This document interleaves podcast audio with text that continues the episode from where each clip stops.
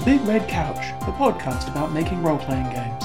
A group of GMs and players draw ideas from the mystery box and bring their game pitches to you. Welcome, gentle listeners of the Big Red Couch, to this episode, episode 159, for which we have the prompt provided by faithful listener John Rea of The Apartments of Catan. And our regular hosts joining us today is myself, Ben, pronouns he, him, and over in merry old England we have Craig, who also has pronouns that are also he, him. very original.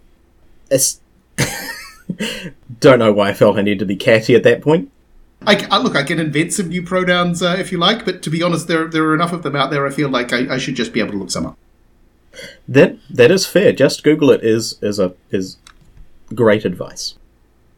And we are we are during this episode to have a guest, and dialing in all the way from Sydney, we have Terry. Hi everyone. Honoured is maybe a, a strong word. It's uh, I guess good morning, Craig, and good uh, evening, Ben. I'm a um, a gamer from old, and uh, currently playing in Ben's Blades of the Dark game. So I thought I'd uh, chip in and Yes, Terry and I played games back in the mid '90s, so yes, we've been on this hobby of ours for a little while. So it's great to have you along with us, and uh, it's been a while. it has. Well, thanks for inviting me. You are, you are most welcome. It is our very, very slow but uh, fond wish to get a little bit more, slightly more, I realise, diversity. Another Gen X guy. Excellent. This will be great. Um, into the uh, thing because it does that just sound like a couple of um, mad old men rattling along. So, welcome to the club, I guess. Well, what's what's better than two mad old men than three mad old men? So Excellent. Wasn't that basically the setup for Last of the Summer Wine? Absolutely. I'm Clegg, by the way. I always have been. That's a cut for people who like very gentle geriatric English comedy. I try to come up with an argument um, against it, and I really can't. It's lovely, and they those old fools get into lots of odd adventures. All right, So we should probably do an episode we since should, we're all here we anyway. Uh, so, so I should do the rules because we've been trying to articulate what the hell we do and make it clear to people like Terry, so they can have the faintest, well, engage in this weird kind of head butting competition, it like a, an unequal footing. Otherwise, it's just not very sporting. The sportsmanship head butting competitions, We are, after all, professionals. Indeed, indeed. All right. So, as as we do every uh, episode, we draw a prompt selected by our vast and seething audience from a list of random, weird, just phrases gathered from across the internet, and we try and come up with a game pitch that we think some players who are quite fictional at this point would like to play. As part of this endeavour, we tie in a, a topic just for a little bit of extra challenge and chaos, and because you know there's all those favorite gaming bugbears out there that we should really, really address because they're important and we love bitching about. And then we talk about them and see if we can make them better, stronger, faster, or less stupid. Sometimes all of the above. So, leading us off, Craig is going to pitch his idea for the Apartments of Catan, which I believe was inspired by a very, very locked down Garry's Mod video done by a bunch of YouTubers. So, Huh. Okay. All right. Well, I I ended up with an enormous number of literary references for this one. So um, check check the show notes for links, basically. But what what this called to mind almost immediately was a short story by Bruce Sterling called "The Bicycle Repairman," which unsurprisingly revolves around a bicycle repairman who is living in basically an anarchist commune in a burned out section of a very big apartment structure. I couldn't quite make make an entire game about that. Uh, it's it's a very sort of social and political short story because it's Bruce Sterling and that's kind of what he writes. I should point out that I've never actually played apartments, uh, apartments or settlers of Catan. I played Spacefarers of Catan a couple of times, but I've never played never played settlers. I've seen it played a few times at parties and generally gone the other way. So I know it. I, I, I know the "I've got wood for your sheep" joke. I I know there's something about people stealing things and hexagons play a part. That's basically what I'm working with here. Based on my very hazy understanding of the game that we're talking about and a quick Wikipedia search, I basically decided that what what this calls to my mind is people exploring and colonizing an apartment building, which clearly doesn't make a huge amount of sense. So I had to wrap some stuff around it to make it work. Which is where a lot of these other um, mu- uh, sort of uh, references and stories and the like come in. So, some sort of disaster was looming, and everybody headed into the bunkers with the expectation that the, the outside world was going to be mostly destroyed and they would they would they would emerge and and recolonize. Now maybe these are kind of the we have lived underground for generations and have forgotten the the sight of the sun, or maybe this was just a okay we've popped the lids on the um, hibernation chambers and we're good to go. Doesn't really matter that much either way, though. Actually, I'm not sure which one would be more fun. It probably comes down to the, the, the players in question. And so people exit the bunker presumably probably having to tunnel their way through a bunch of debris that's piled on on top of it, and discover not a blasted wasteland, not a inexplicably filled with dinosaurs jungle, courtesy of Cadillacs and dinosaurs uh, slash Xenozoic tales. They're in the garden area outside a massive apartment complex. And we're talking sort of mega structure massive here. A thousand floors or so, clearly abandoned, clearly damaged by, to some extent, by whatever the hell the disaster that people were trying to avoid was, but still very much standing. And once people are exploring it, you know, it's a vertical city. It's got all of the stuff that one would expect in an apartment building, but also in a city. It's got shops, it's got schools, it's got workplaces and the like. The game itself is basically the, the story of exploring and colonizing that thing and trying to figure out how the hell it came to be there in the first place.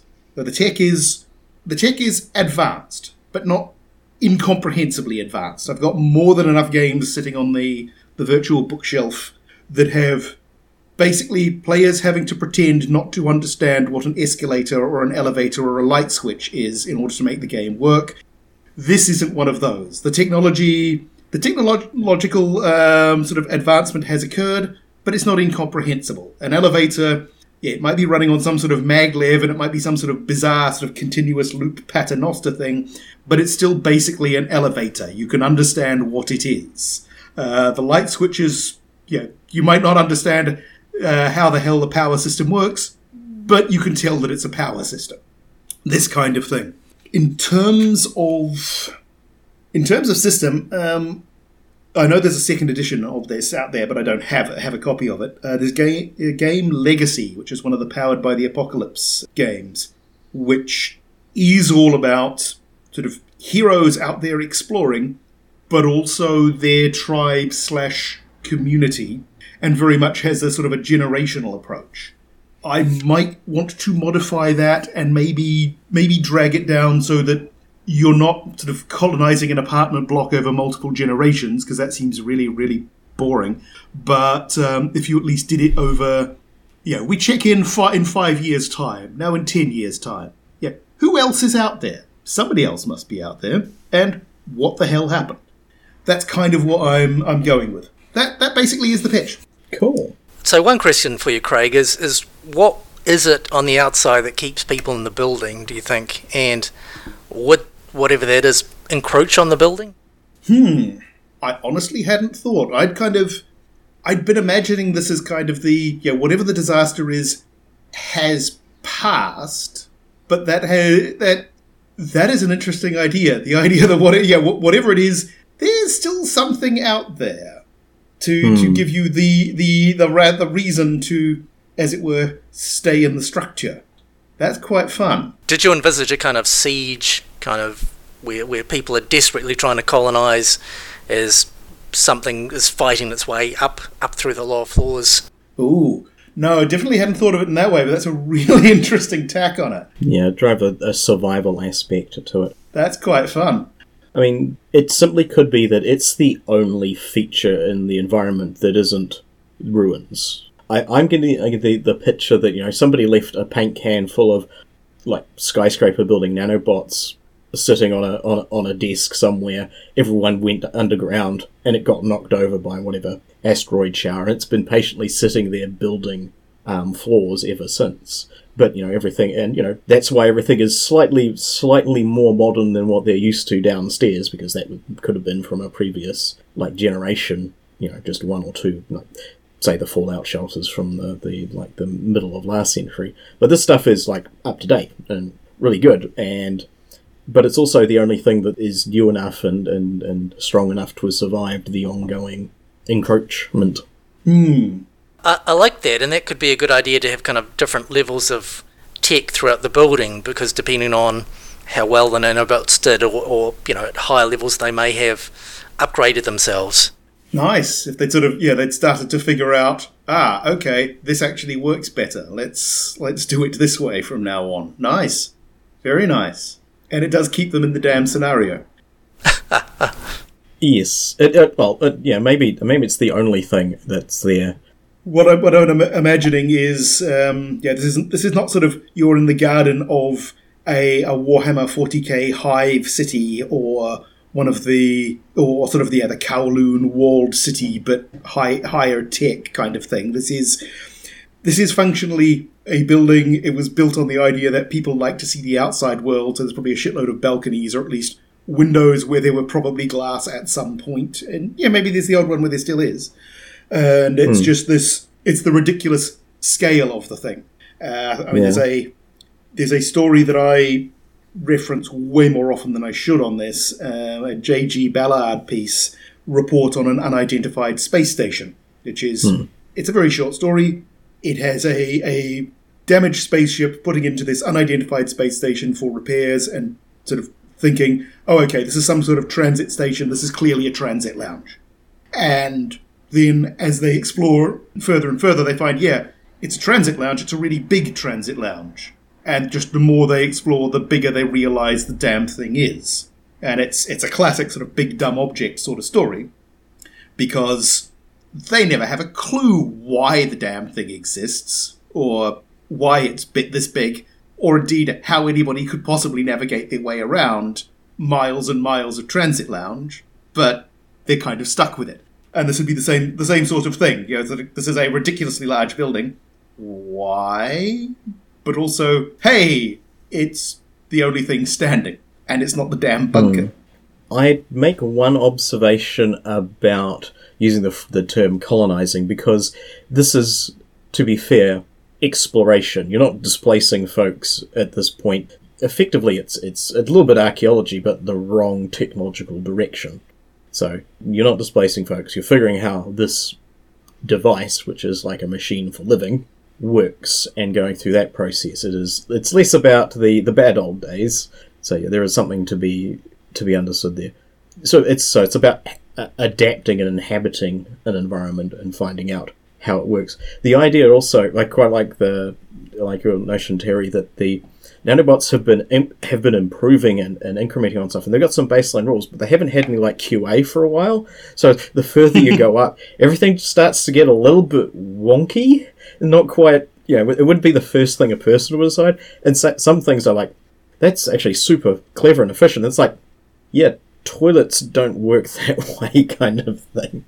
Yes, and, and it could be that the, machines, you know, have some base requirements and they have to interpret what people need.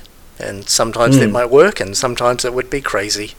But, but on, your, on your point of colonizing, I mean, uh, the question is what, what is in the building? You know, what's, what's occupied it over those thousands of years while the people are in the bunker? It, it could be that there's something living in the building already. I do like the idea that there there should be something, or ideally, ideally someone in the building, basically just so that they have somebody to meet, possibly to go to horrifying apartment level war with, but also just somebody to meet. I, I mean, if there's also a way of having a dinosaur running down one of the corridors, that would be fine too.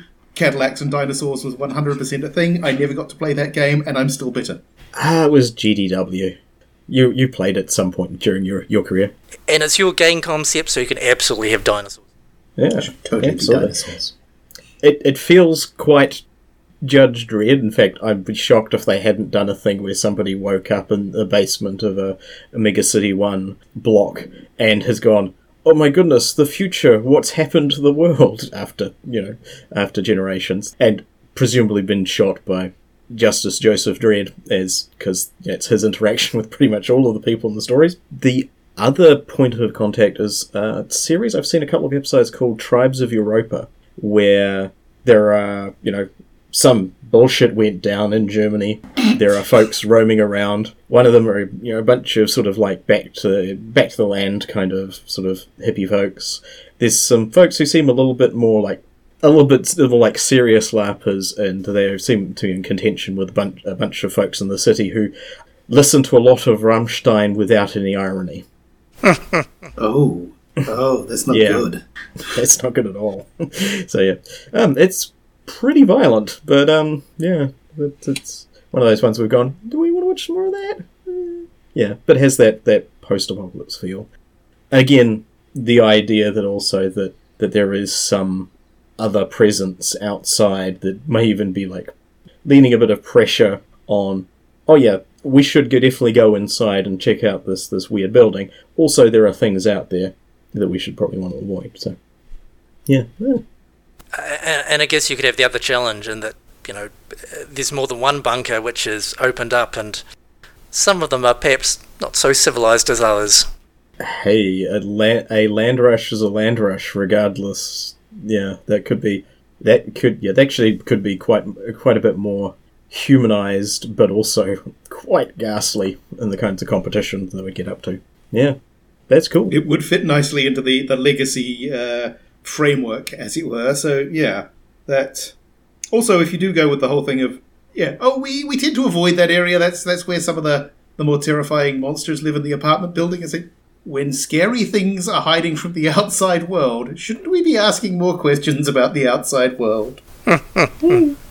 Yeah, Yeah, just just invite them to over over for biscuits and tea at some point, and you know, sure, see if you can find a way to get along. It'll be fine. It's like the th- the th- the third point in the triangle between Dungeons and Dragons, where all the creatures hide underground from the terrifying murder tourists. Earthdawn, where the people hide in bunkers because of all the creatures roaming the earth. This is kind of somewhere in the middle, at a weird angle. You're the eventual future of the setting where you have this, where you have the horrifying, um, yeah, the horrifying monsters who sort of live on one at one end of the hall. The various tribes of humans who live at the other. The whatever the hell it is outside that is is keeping them there, just sort of wandering down here, sup, rah, as they pass in the hallway on their way to work. Yeah, cool. Basically, the dungeon ecology, but with a nicer view. exactly, and have a passive aggressive uh, conversation about who's putting the rubbish out. Uh, No one wants to go into the basement; it's just too scary down there. but you have to, otherwise, it, yeah. The thing with the tentacles is absolutely charming. It tried to eat my leg. so yes, that was that was my idea. Okay, awesome. Brilliant. Terry, do you have a pitch for us? Indeed, I do. Now, unlike Craig, I have played uh, Settlers of Catan quite a lot, so I kind of mulled over a few ideas and ended up l- really leaning into the game. So I, I present to you a world where gods exist, and they are fickle gods. It's kind of it's like the Greek world where people know uh, the gods exist, but they're completely dependent on the gods for survival.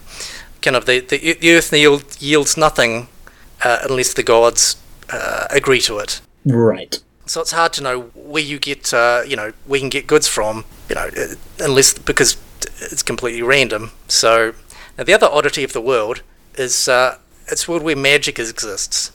It's um, very focused. It's it's transformation magic. So you take the the raw goods that uh, the gods bless and allow you to, to gather, and using kind of the ancient rituals passed through the the mystical guilds, uh, the mages learn how to transform two sheep and a wood into a plumbing system, or a wagon, or something else. Ah. Now, where there are gods, there is there's religion, and so uh, you know, of course, there's there'll be a priest class uh, running around, uh, praying to the gods and, and, and trying to get good more things. So as well as mages and, and, and priests, you also got kind of classes of, of workers. They're the people that kind of gather the goods when they finally appear, and you've got soldiers because you know it would be a fairly uh, mercenary society, I think. And then there'd be a class of seer. Those are the ones that uh, can understand the fickle whims of the gods and maybe know where the goods are likely to next turn up. So kind of everyone's got a, a, vital role in the society, but there'll be a lot of tension between kind of the different groups and guilds. But on top of this, you've got kind of the organisations, or, or as uh, I call them, the apartments. You know, the the, the corps basically uh, live in large buildings, and they've got members from all the different kind of classes there to, so they know where the goods are going to occur. They can transform them, and you know, the, the soldiers to protect themselves. So, and there's you know a number of different kind of uh, of these apartments of different sizes around of people living together. So that's that's kind of the the concept there. Hmm, okay. Where would the players fit into this very alarming and capricious sounding world? well, the, the players would, would, would take up one of the roles of, of, of, the classes. You know, they'd either be a priest praying to the gods to um, try and try and get good, goods to turn up. You know, they could be a soldier you know, working for, you know, one of the apartments. They could be one of the, the workers that go out there, uh, you know, into the woods to get the wood when, when the gods finally allow them to take wood from the woods. Or it could be one of the highly prized seers or, or, or mages. Okay. You know, and, and these individuals are, you know, because there'd be guilds for, for all these groups, they're not just uh, stuck in the apartment they're in. You know, there is there is a way, you know, horizontal movement, to, a way to move to other apartments or leverage that can be applied to um, the, the, rulers of the apartments. Hmm. You don't want to get get the uh, the mages offside, otherwise they ain't do, doing any uh, research for you. And what's the format of the, the, the well the binding notion of the, the team that the the part the, the players are in? Is it like because it does sound like it could be like a Legend of the Five Rings or Vampire the Masquerade style. Ooh, we've all got affiliations that that mean that we are at odds with one another, but we've got to work together thing. What's the uh, what's the binding principle? Because I see you've hit the the classes topic like squarely on the head, which is good work. But how do you keep the players from all just flinging off into random directions? Yeah, no, no, that's a good point. Now, the, you know, my thought is there would be, as I said, these these kind of apartments or mercenary groups of, of different sizes, mm-hmm. and there'd also be multiple guilds for individual groups of different sizes. So there's not just one mages group, there are many. So, uh, and, you know, and they may work with each other or they may compete, you know, to find the mystical ritual to, to make a DVD player out of three sheep and, uh, and some more. Ah, the good old days. so, so, so, you know, the, the way to insert a, a, party would there would be, you know, they could work for one of the minor uh, minor apartments or minor guilds uh, to try and uh, climb the climb the ladder. Okay, so yeah, they've got some sort of patron or or organisation they work they're working directly for at the moment. But it sounds like you're you're setting up like a, a whole galaxy of splat books and things where people could you could do something which like oh, we're we're like a party of all seers and we're doing this weird thing, or you know, we well, this is this is like a group that that's come together from these two houses and there's tension between them, but we we have to work together to do this this particular job. So it, that's that's that's actually quite a um, a big framework stuff because often we talk about really specific, or at least I do. That's my that's kind of my jam. But no, it's it's really good to hear the, the good old fashioned, very, very, very sensible and business savvy of you. Oh, you're going to you're going to want to choose from one of these seventeen softcover splat books with the great art on the front to choose the, the exact clan or you know the exact guild or apartment that you want to work for. well, I- exactly. Does anybody have Mark Rein-Hagen's number? So you know, I, I, think there's a, there's a lot of options in this game. You know, you could either be very mm. political, you know, the, the guilds versus the apartments, or guilds versus guilds, or it could be, you know, you good good old go out there, you know, escort the uh, escort the workers to to get some sheep and, and you know fight off the other apartments, or it could kind of be something in between. So, hmm. I'm I'm glad Ben threw out the the vampire analogy because I I'd also sort of thought of the okay you can have fun with the, the conflicting sort of everybody's everybody's there to do a job, but because they're coming from different guilds, they've got different sort of slightly different takes, but the best thing I'd, I'd been able to come up with was paranoia, which I feel isn't the right vibe for this. It would be funny, but it's the wrong vibe. Is a little friend computer in there? Yeah. Um, Yeah, it's more friend Hera, but that's even worse. yeah, and the I quite like this because yeah, if your if your particular apartment doesn't happen to have a, a, a seer, well then you're not going to go know where stuff uh, stuff is going to turn up, unless you come up with a way of just spying on one of the ones that does. Exactly. You might not have the people, but you can just follow the other groups. You know, if, if they've got good seers, or maybe maybe you just build up and within your apartment lots of priests who can pray to the gods and make it more likely that it will just appear somewhere. Nice. You know, it, it, I guess at the, the, the high level, there, there's a couple of different ways. You know, the apartments can uh, thrive, and of course, you know, everyone keeps the mages on side because you know they're the ones that actually uh, you know turn the, the the raw materials into to what they want, and more importantly, they're the ones that uh, you know doing doing the research on arcane rituals to to work out how to make new things. That's pretty cool. E- Especially because in this context, I'm going to assume that the gods are basically the people playing Settlers of Catan, Well, exactly. which is a nice ego boost for yeah, anybody playing the board game. So yeah, woohoo! Uh, the filthy Eurogames players. Dear oh dear. And, and, and I guess that that's a question. You know, do you have a god or, or different gods? And that that applies just more. You know, interesting tension or levers in the game. Ooh. Yeah, is the, is the if the god is not the fickle fate of which way did the dice roll and which resource do we get, but ah. It could be, you know, you, you, my my god is is uh, you know a lot more dogma than yours, and uh, it uh, it provides for us more. Convert to our side, come to the dark side, we have cookies. Yeah, nice. or, or we have sheep. Less said about that, the better. But yes. Wait a minute. Does this mean New Zealand is basically the dark side? Yeah. You're not meant to tell people. We do have a lot of sheep. At least the last time I checked, there were a lot of sheep. I'm assuming they're still there. it's hard to say, right? it's all, it's all sort of like mobile intercontinental ballistic missiles disguised with um, sheepskins. You know, it's actually the mad hermit state in full effect. I'm, I'm now just trying to imagine New Zealand as North Korea, and it's really not working. It's not very convincing. That's that's fun. I like that idea. That's a lot of time for that idea. That's quite fun. I have no useful Awesome. comments to make, but yeah. That's all right. That's no, that's that's cool. No, if you like I say, my the my antenna goes up when I'm going. Okay, these people have will have different agendas and stuff to, to, that's going on. How do we get them to work together? Because often that sort of when there's that sort of variety of stuff in front of you, people will go, "Oh, I want to be a thing," and everyone else is going, um, "That thing is antithetical or at least annoying to deal with for all of our characters." so Yeah, no, but that's, you know, that's cool. A, a a lot of that, of course, is, is driven by your GM, though. You know, they, they can you know create a, a driver to, to keep the, the players working together, even if they've got kind of different individual motivations. You know, there's always maybe the greater good or the hmm. impending threat. And this one does have the sort of every, for want of a better word, character class is actually important in the process. There's no one. There are no bards. I was about to say exactly the same thing. No one gets to play the bard. Ah, there, there might be a there might be a um, role for somebody who bards, but yes, they could definitely that could almost be a uh, the like one of the one of the kinds of seer to to you know make placating noises in the general directions of the people rolling the dice. Yeah, that's cool. Oh, thank you, too. That's uh, an interesting and different perspective on the the Wicked Wicked board game. well, I, I- yes, as I said, I did lean fairly hard into the uh, into the game for this concept. No, absolutely, absolutely. It's also kind of fun from the. I've, I've read any number of stories of varying levels of quality about war games and the like as seen from the character's point of view. Board game is a new one.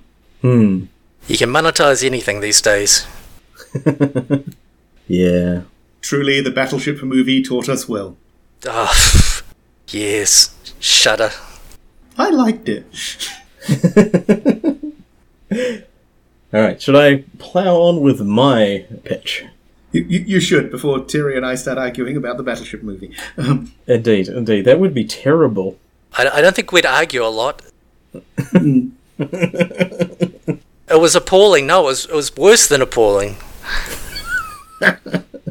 Wow. Yeah. Tell us what you really think. Um, Alrighty. It's it's good that our guest spot we've come up with quite distinct but you know adjacent kind of ideas because that is hopefully how this kind of works. I was very much inspired by the the layout of the Settlers of Catan board, but also thinking about those model cities, um, tower blocks, and so forth that have been relatively successful. Things like the Bijlmer in Amsterdam or the Danchi apartment designs in Japan and so forth. Possibly less Milton Keynes because it's like a running punchline. Probably isn't quite as bad as people make out, but maybe it is. it's all roundabouts and wind tunnels, as we've heard. and and delivery robots, and there's an IKEA. Well, it's it could be well worse. I guess is not the word for it.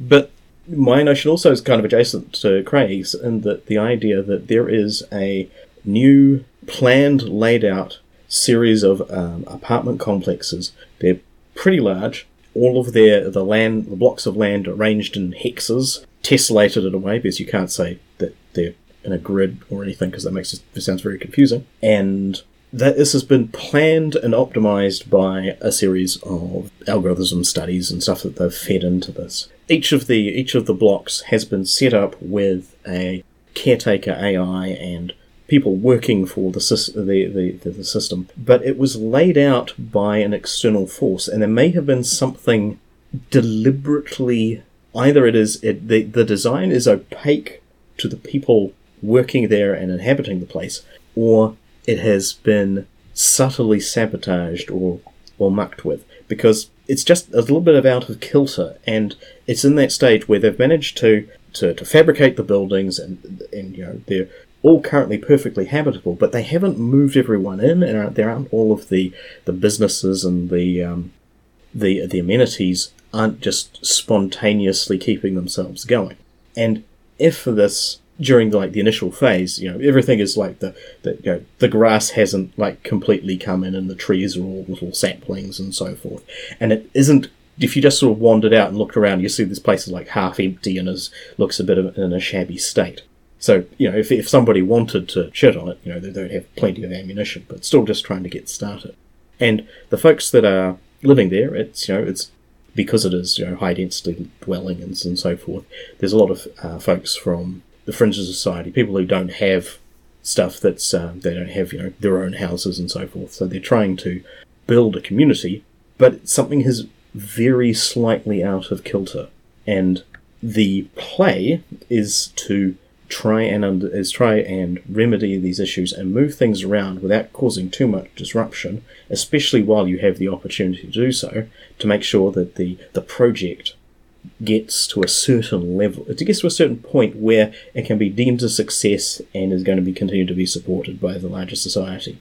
For some reason, there is there it is isolated and, and maybe it's like just a social way. It's like oh you don't go there, it's it's not great, or some baffling things happen. You know, maybe the Kessler syndrome is kicked off and there's like random satellites falling out of the sky every other day, and it's it's it's one of the places they've yeah like just happened recently. You know, with your your second stage um, Long March Five rocket whistling out of the um, the atmosphere of the, over the Indian Ocean, and they so there is a little bit of there's a little bit of pressure, there's a little bit of, of stuff going on, and the players would take the depending what you, how you felt about it, either the the AI administrators or their their superintendent person working to get these things to, to get these things aligned, and I would actually this this might could could boil this could come down to being like a, a, a solo game or a group collaborative game where basically you're turning over event cards and saying, okay, we've got this that we have to deal with,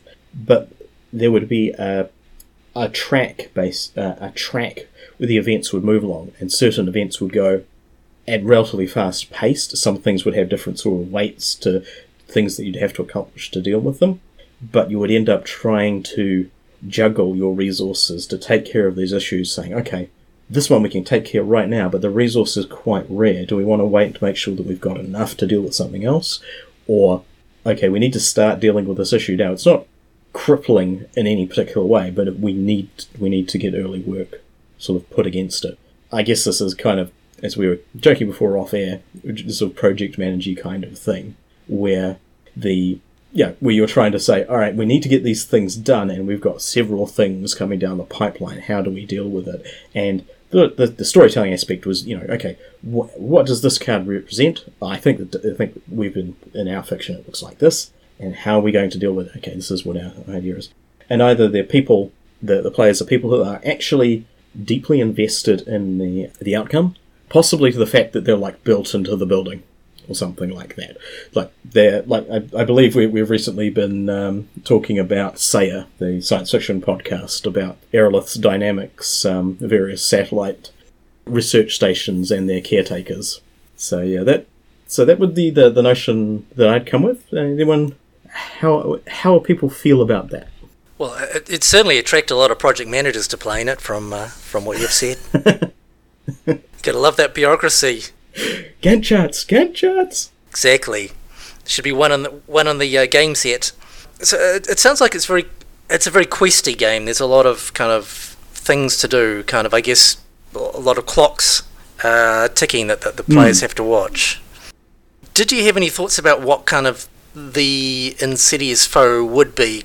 You know, is it kind of a great elder one who's twitched the AI that will the people are actually performing a, a- a dark ritual to summon him and not knowing it, or is it something as simple as, as, you know sabotage by a competitor? Yeah, I, I'm thinking. I'm thinking maybe this. As I was looking at over planning as the as the topic, it's possibly you know that this is that a lot of the the enemy is that there is a lot of focus being put on this this one project to succeed or fail, and it's going to be the test case for everything remotely like it. So there's more of the possibly just the the inflated expectations are the enemy in this particular circumstance.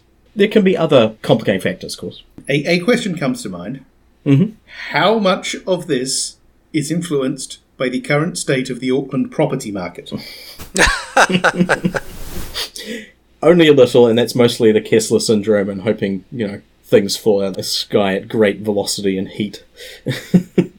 That's fair, yeah. Um, I, I on just just yesterday, I, I, I mentioned at a party that I went to a party in Hamilton, no less. That you know we were looking for a place, and I was like directly told, "Don't move to Hamilton." It was like, wasn't going to.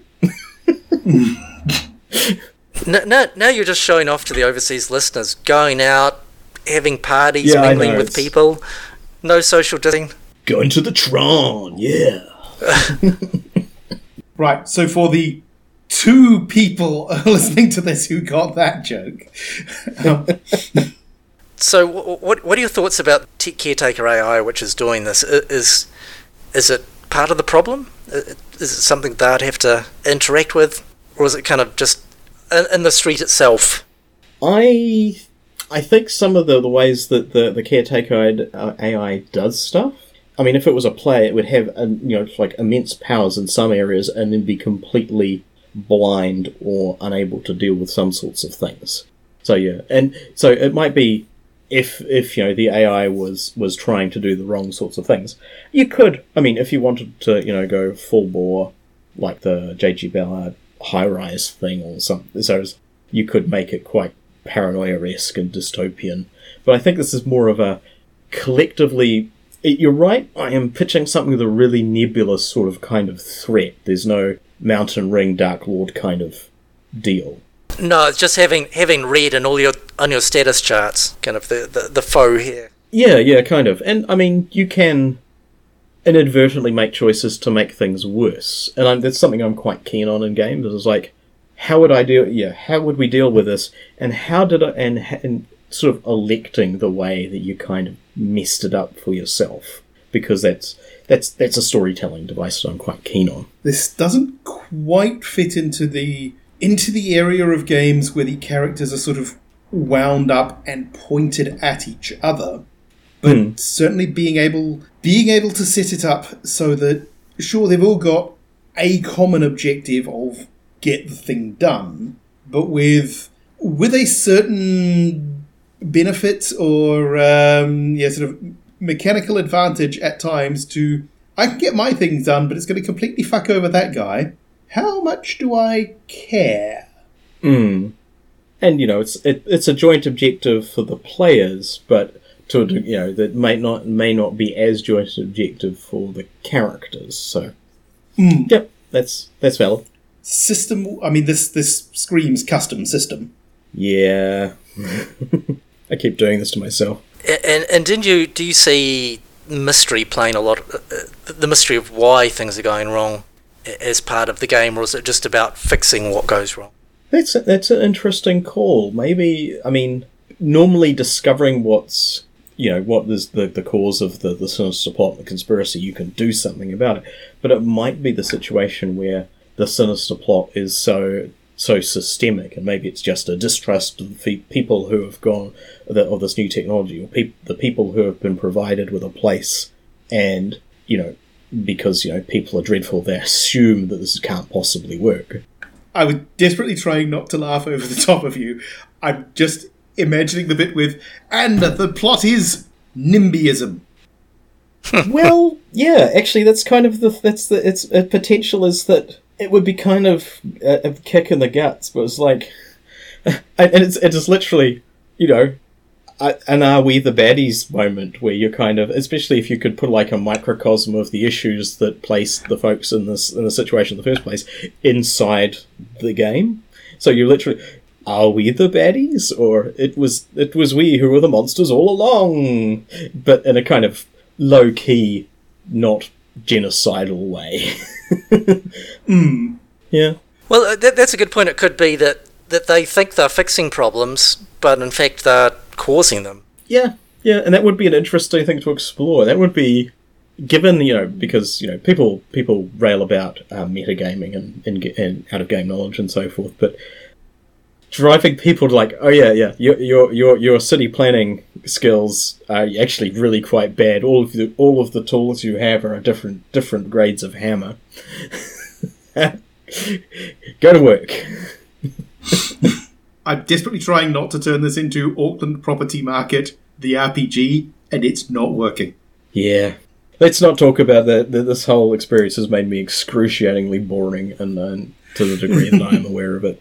So, Well, I, Cool. I, I was thinking this this game could in fact be a kind of a training tool for uh, for wannabe project managers. You know, you've got your your planning charts, your status reports. Yep. They'd love it. Good old Gantt chart.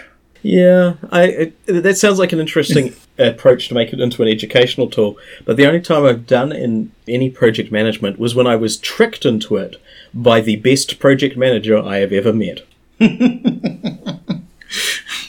Uh, you were doing it and didn't even realize until the end. Yeah, yeah, yeah. Hats off to him. He's a good. Oh yeah. He, I got to get my technical resources to do do something like this part of my project for me.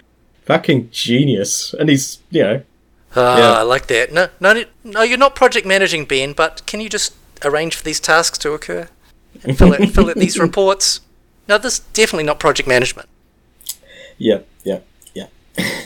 Gotta say, I, I, I much respect for the gentleman in question. Tiny bit of, you know, I got played, but it was well done. cool. Okay. Um, I think that's any any any closing thoughts on that idea. I, I guess it falls under the over planning I, um, topic quite squarely there, which is which is nice. Yeah, it, it feels like it would make a, a really good board game, actually. Kind of the, the way you've described it. Weird, eh?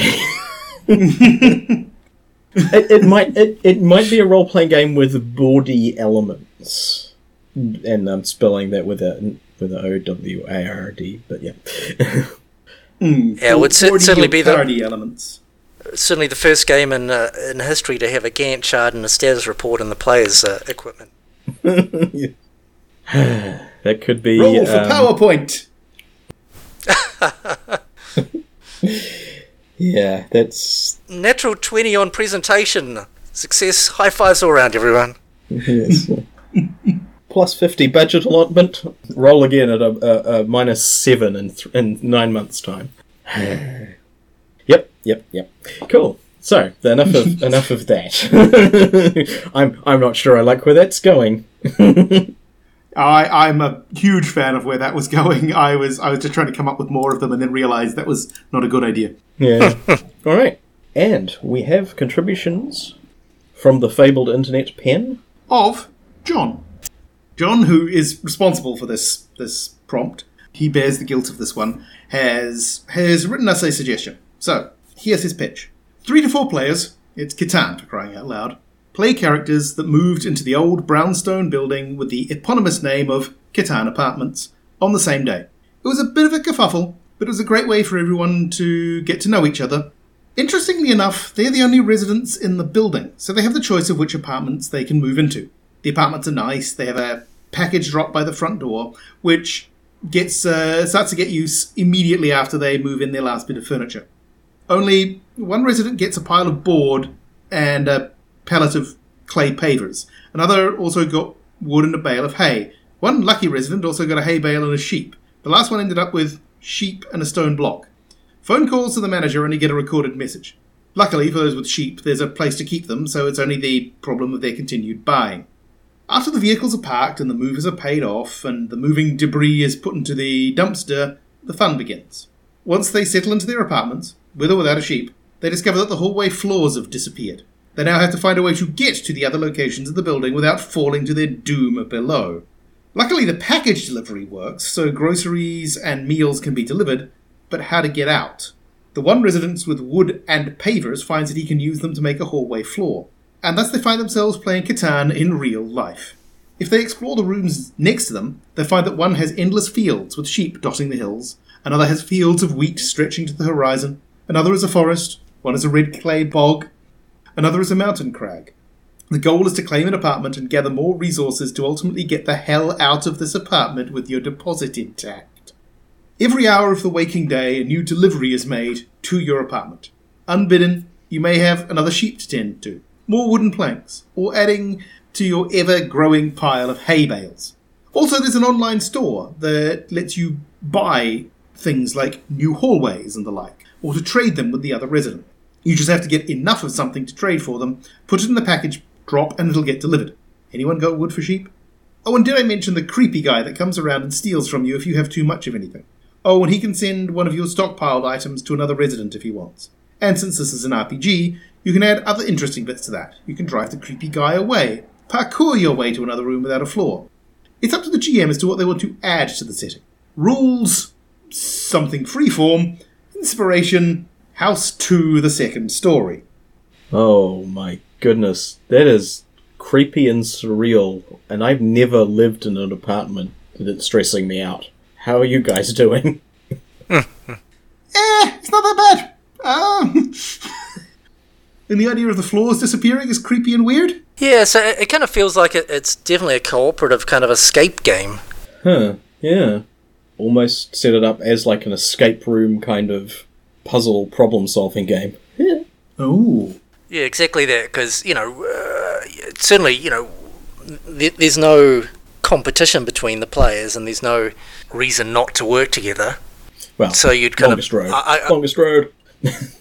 Well, yeah, longest hallway really. Uh, But you know, if, you, Yeah, if your yeah. motivation is to escape, I think you know you'd you'd collect, quickly start uh, working together and, and, and combining your your resources. You know, to overcome, I guess, the, the various pu- puzzles in the building. Yeah. Yeah, you want this you want this to be more cabin in the woods and less cube. Less cube. Yeah, that was what I was. Yeah. That was what I was with the mem- the sense mirror was triggering. It's like, oh no, they're trapped inside this this terrifying board game. Yeah. Hmm. Fascinating though. Again, it would be one of those comp- like competition convention games where you where you sit down, you go, oh right, we're moving into apartment. Hey, we're we're playing happy go lucky folks moving in. Oh goodness, what's this? Ah, right, we're stuck inside a board game. Where did the floors go? Why do I have a sheep? Uh, but but that is is a good point. You know, how, how do you want to spin it? Do you want to go cube where you know every room is its own challenge, or, or your cabin in the woods where there's kind of external threats Hmm. that, that you have to overcome that randomly turn up? So you know, there's a couple of ways to kind of spin this. Indeed. I just gut feeling on this one. I I I would tend I would tend to want it to be at least a bit cooperative. And There's going to be a certain amount of I mean the entire thing is set up for trading between trading between people to get things done. but yeah, I'd want it to be a at, at least a little bit cooperative. Oddly enough, it's putting me in mind of zombie cinema. Yeah. Oh, not not so much from the the, the horrifying being pursued by zombies, but more from the point of view of because what you tend to end up with in that game, from the the various times I've played it, is the players kind of stretched out along a spectrum of risk. That Hmm.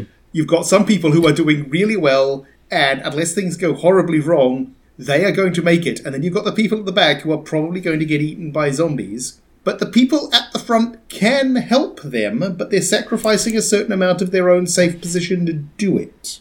Hmm. And that, without the zombies, kind of puts me in mind of. Um, puts me in mind of. I mean, I'm assuming that Catan has some sort of point scoring system. You know, it's not the sort of the. You get to the last hex and then roll a 12 kind of. and win the game kind of thing. No, no, it's it's it's all points. So you've got kind of the things you build in the game gives you points, and when you hit the point threshold, you're uh, the victor. Gotcha. But I guess in this case, it's all about escaping the building. So it, it really feel does feel like it's a cooperative game. Um, you've all got a kind of a common goal there.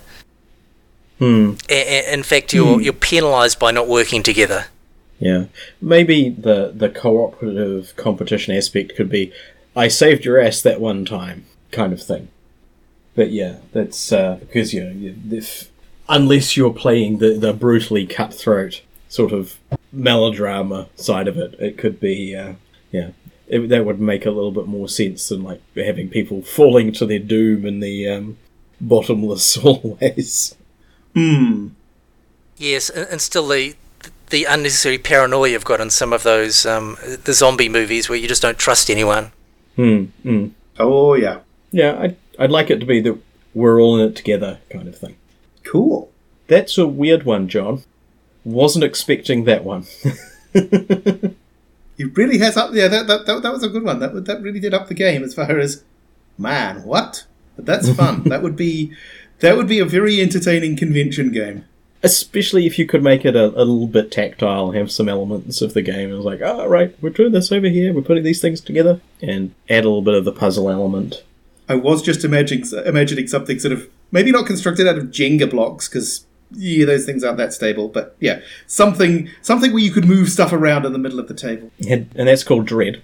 Oh yeah, good point. Yeah, yeah. Actually, if if it was going to be a convention game, you could get a bit more wild and actually have physical puzzles that the, the, the players themselves have to solve Hmm. to get from kind of one roped off area to another. Oh. Yeah, it's getting all very trustful kind of assault course stuff at the moment now.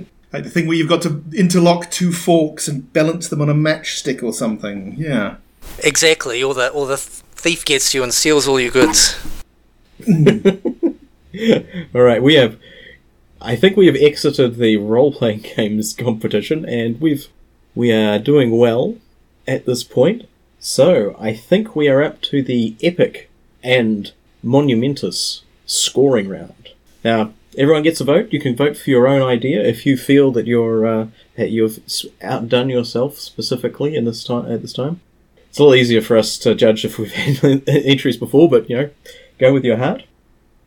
So, Terry, what was your favourite game to play in as a as a pitch? What would- what would- what what intrigued you the most? Uh, unfortunately, to say yours came at the bottom of the list because I'm a project manager by trade, Ben. So um, Indeed, indeed. Well, that, that yeah, that's just a that's a risk I took, I guess. playing that in a game wouldn't be too inspiring. But um, yeah, of John and Craig's, I think Craig's was the one that really appealed to me. I think there's you know just kind of a lot of opportunity in, in kind of the apartment uh, megapocalypse, kind of e- exploring that. awesome. Ooh, I am victorious. Well, if it's only one vote, certainly.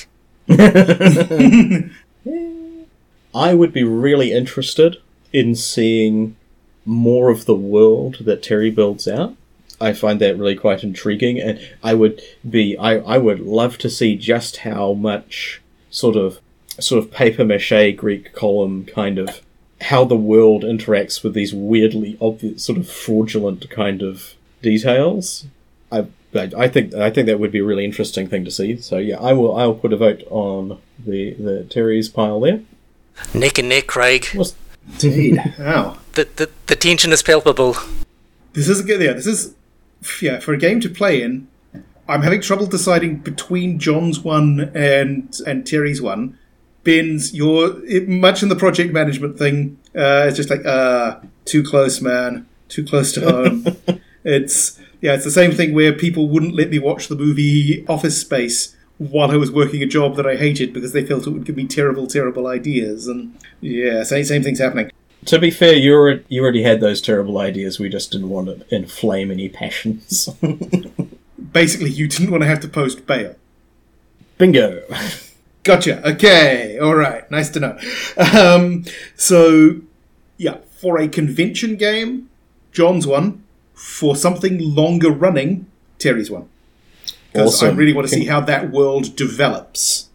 Yeah, no, that that's that's really intriguing. All right, congratulations, Terry. You have won the fabulous role-playing podcast game show prize of three nights at the penthouse of the Nakatomi Plaza, all expenses paid. But I would, but I wouldn't go outside. You know that if I were you, it's uh, it's a bit of a mess. Oh, that's Maybe get- fantastic. Pack some slippers. I'll, I'll make sure to see any photos. Awesome. All right. We had a couple of bits of actual promotional stuff from the outside world come in. Good grief. which uh, ba- baffled me. So there was a Kickstarter for a thing called Delvers to Grow, uh, which is for the Dungeon Fantasy RPG, which is powered by GURPS. Now, at the time that anybody is listening to this, that Kickstarter will have ended because, as often happens, the Kickstart period landed with surgical goddamn precision into the gap in our schedule where we couldn't actually get something to air in time. However, I did promote it as much as I could on the feed. The other one, which I am mentioning because it just makes me laugh, was that there is a website, sort of blog, article, media type thing called Outside How, who build themselves as a site to help people, to help everyone embrace the outdoors. You can already see where the humor is coming in, but it gets better. I'm not entirely sure how the algor- how any search algorithm fired this one up, but they found our episode Swamp Alligator Hoedown from 2015 and Right. wondered whether a wondered whether a uh, a link exchange or uh, we would be interested in putting a link to their recent article on things to know before you hike the Appalachian Trail or the Appalachian Trail, depending on where you're from, would would fit in. Now, I thought this was great, and so I have edited that episode. So if uh, you know the, the, the careful archivists of the Big Red Couch audience, because I know you're out there, uh, go back, they will find that there is an extra link edited in. But I said that I would also mention it on the show. I have no idea what the crossover between people who listen to a role playing game ideas podcast game show, that's a really long sentence, and people who want to hike the Appalachian Trail is. It cannot be that big an overlap. Stereotypes exist for a reason. But if you are that person, Brian from Outside How has a very good article, I felt, a quite detailed article on basically things to know about hi- hiking the Appalachian Trail. I felt it sort of fell into the category of here are the things you need to know that should scare you, here's why they're not that scary. And there you go. Do they start with the big blue thing with the light in it? Because They assume you are familiar with the, the, the, the big blue room, but they do go into a lot of things like ticks, ooh yeah, bears, Ooh. And the insidious beer tick. Sounds like a really big tick that just attaches attaches to you and just. Yeah. Oh, or the, the the unspeakable tick bear. Oh.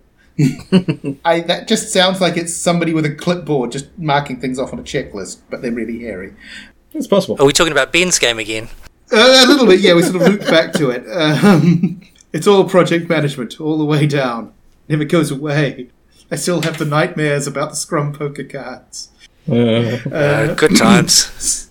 So, there was that. Thank you for reaching out, Brian. We hope we drive many tens of listener to you. fair enough.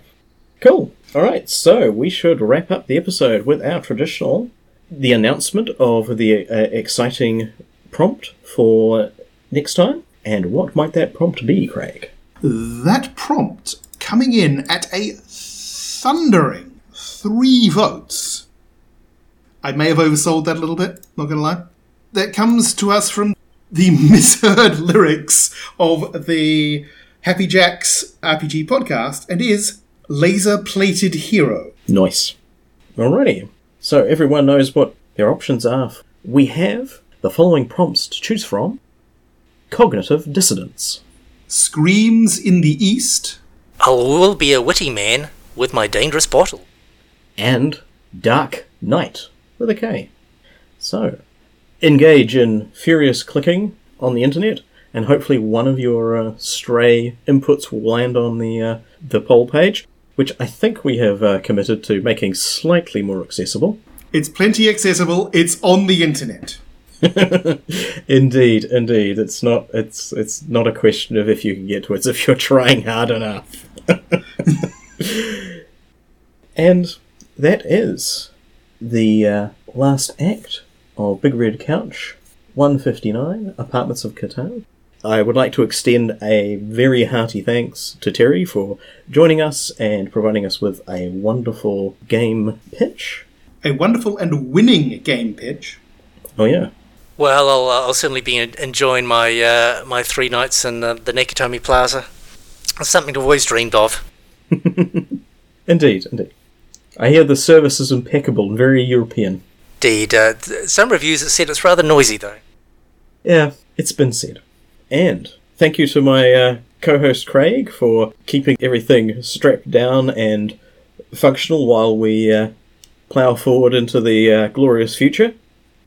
So it is goodbye from myself. Goodbye from me. And goodbye from Jerry. See everyone next time. Want to hear more of our shenanigans? Then go to hoarde.net and click on the button that looks like a couch. The Big Red Couch is released under Attribution, Non-Commercial, Share-alike 3.0 Unported from CreativeCommons.org. All music on the show comes from the album Universal Fluff Theory by Krakatoa. Visit them at krakatoa.com or follow the link from our page. See you next time!